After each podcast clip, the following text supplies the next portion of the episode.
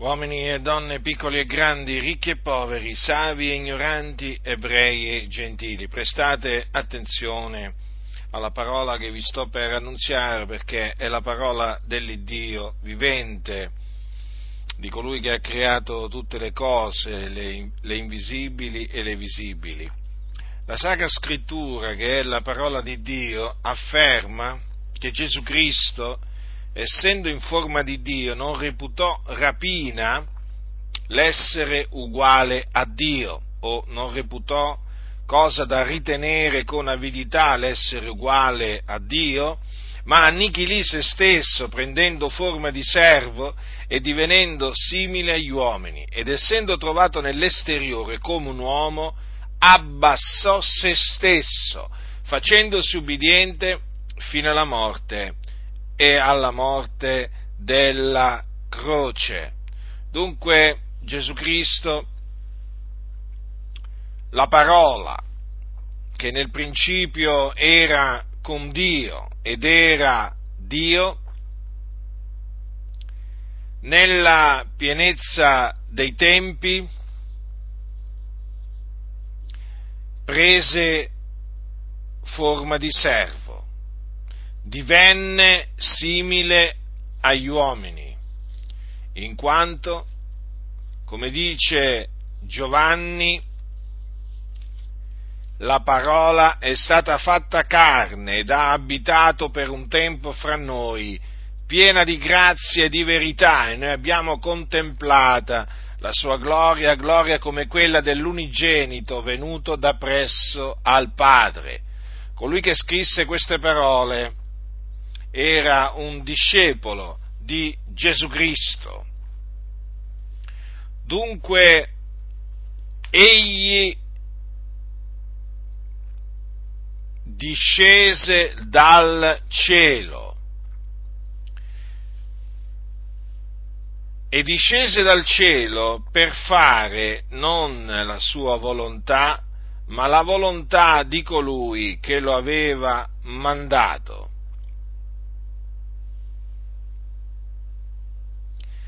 Ora, qual era la volontà di Dio?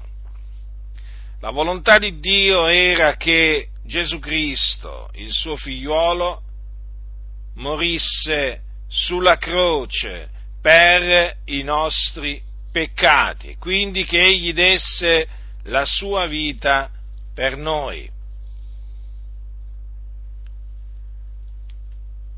E Gesù ubbidì alla volontà dell'Iddio e Padre suo. Si fece ubbidiente fino alla morte e alla morte della croce. Aveva ricevuto questo ordine di deporre la sua vita per noi, e questo ordine egli eseguì. Un giorno disse: per questo mi ama il Padre, perché io depongo la mia vita per ripigliarla poi. Nessuno me la toglie, ma la depongo da me. Io ho potestà di deporla, ho potestà di ripigliarla. Quest'ordine ho ricevuto dal Padre mio. Ecco dunque che Gesù, il Figlio, si mostrò ubbidiente al Padre. Si mostrò ubbidiente fino alla morte e alla morte della croce, perché così Dio aveva innanzi determinato che il suo Cristo morisse per i nostri peccati. Infatti, secoli prima, il profeta Isaia aveva detto: egli è stato trafitto a motivo delle nostre trasgressioni, fiaccato a motivo delle nostre iniquità. E quelle parole si adempirono a Gerusalemme, al Golgota, dove Gesù fu appeso ad una croce. in mezzo a due malfattori, uno alla sua destra e l'altro alla sua sinistra. Dunque Gesù Cristo, il giusto, il santo di Israele, fu annoverato tra i malfattori, lui che non aveva conosciuto peccato, lui che era nato senza peccato, lui che era stato tentato in ogni cosa come noi, però senza peccare, lui che era puro d'ogni colpa, lui che era l'agnello di Dio senza macchia, lui morì sulla croce, fu immolato per i nostri peccati, egli si caricò dei nostri peccati, li portò nel suo corpo sul legno per compiere l'espiazione dei nostri peccati. Era infatti necessario che il Figlio di Dio morisse per noi. Questo è il grande amore che Dio dunque ha mostrato verso il mondo. Ha mandato il suo unigenito figliuolo affinché egli morisse per i nostri peccati. E dunque quel giorno a Gerusalemme Gesù,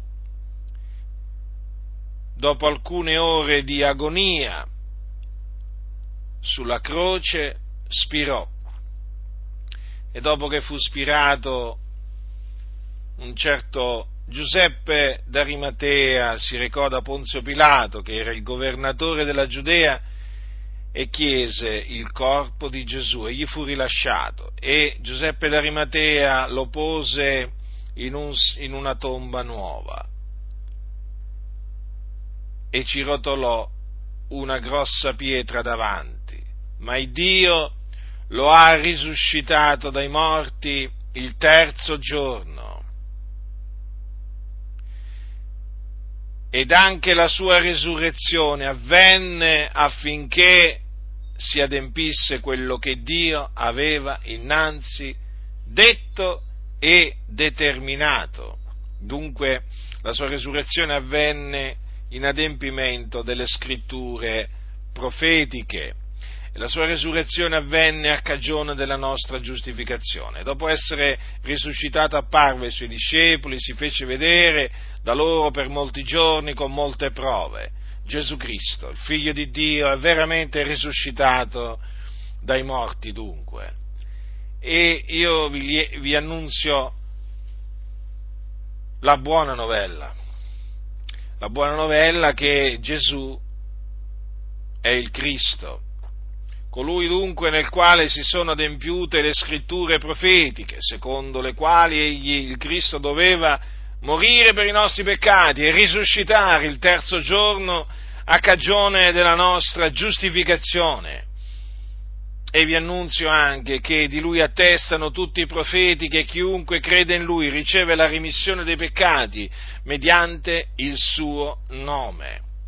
E mediante la fede nel suo nome, chi crede in lui viene salvato dai suoi peccati, quindi affrancato dal peccato, e riceve la vita eterna. Quindi tutto questo per la grazia di Dio, non per opere affinché nessuno si glori nel suo cospetto, ma per grazia, solo per grazia. Dunque mi rivolgo a voi che siete senza Cristo, senza Dio nel mondo, che brancolate nel buio, che siete sulla via della perdizione in quanto siete dei peccatori. Vi esorto a ravvedervi e a credere nel Signore Gesù Cristo, perché è Lui, colui che il Padre ha mandato nel mondo per essere il Salvatore del mondo. È Lui, colui che il Padre ha mandato nel mondo per essere la propiziazione per i nostri peccati. In nessun altro è la salvezza, perché non v'è sotto il cielo alcun altro nome che sia stato dato agli uomini per il quale noi abbiamo ad essere salvati. Non c'è un'altra maniera per ottenere la remissione dei propri peccati, perché Gesù Cristo è l'agnello di Dio che doveva venire nel mondo per versare il suo sangue per la remissione dei nostri peccati. Ecco perché appunto il Dio comanda di predicarvi il ravvedimento e la remissione dei peccati mediante la fede nel suo nome. Non illudetevi, non potete ottenere la remissione dei vostri peccati in nessun'altra maniera. Non potete ottenerla andandovi a confessare a un prete, non potete ottenerla facendo opere buone, la potete solo ottenere credendo nel Signore Gesù Cristo. E così anche la salvezza dai vostri peccati. Non c'è opera meritoria che possiate fare mediante la quale essere salvati dai vostri peccati. La salvezza dai peccati si ottiene per grazia, anch'essa per grazia, mediante la fede in Gesù Cristo, e così la vita eterna. Non c'è opera buona che voi possiate fare tramite la quale vi potete guadagnare la vita eterna, perché la vita eterna è il dono di Dio in Cristo Gesù, si riceve gratuitamente da Dio. Io che vi parlo sono stato salvato, ho ottenuto la remissione dei peccati e ho ricevuto la vita eterna da Dio molti anni addietro, e vi attesto che è come dice la Sacra Scrittura, per grazia, mediante la fede in Gesù Cristo.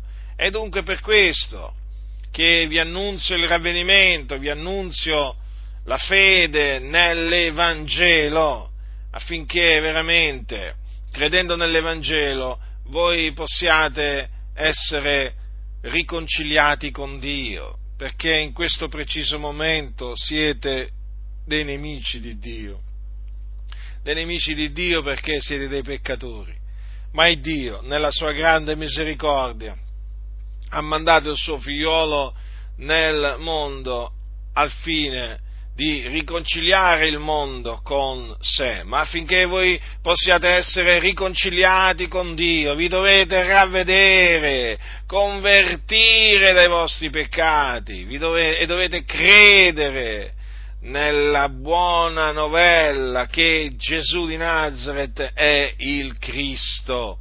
Quindi affrettatevi, non indugiate, non sottovalutate quello che vi ho annunziato, perché è la parola di Dio, non rigettate la parola del Signore, ma credete nella parola di Dio. Dunque sappiate che in Cristo Gesù c'è la salvezza dai peccati, in Lui c'è la remissione dei peccati, Lui è la vita eterna. E quindi chi crede in Lui ottiene tutte queste cose, ma voglio che sappiate anche che se rifiuterete di ravvedervi e di credere nel Signore Gesù Cristo, rimarrete dei peccatori sulla via della perdizione. L'ira di Dio dunque rimarrà sopra di voi, e quando morirete nei vostri peccati e ve ne andrete in un luogo di tormento chiamato inferno, in mezzo al fuoco, nelle fiamme, per esservi tormentati. L'inferno esiste, non è una favola, non è qualcosa che ha creato, si è inventato la Chiesa. L'inferno esiste e ci state andando, siete sulla via che mena all'inferno. Per quello dovete ravvedervi e credere nell'Evangelo, per ottenere la remissione dei vostri peccati, per essere giustificati ed essere riconciliati con Dio. Altrimenti farete un orribile fine farete. Molti si fanno beffe dell'inferno come se non esistesse.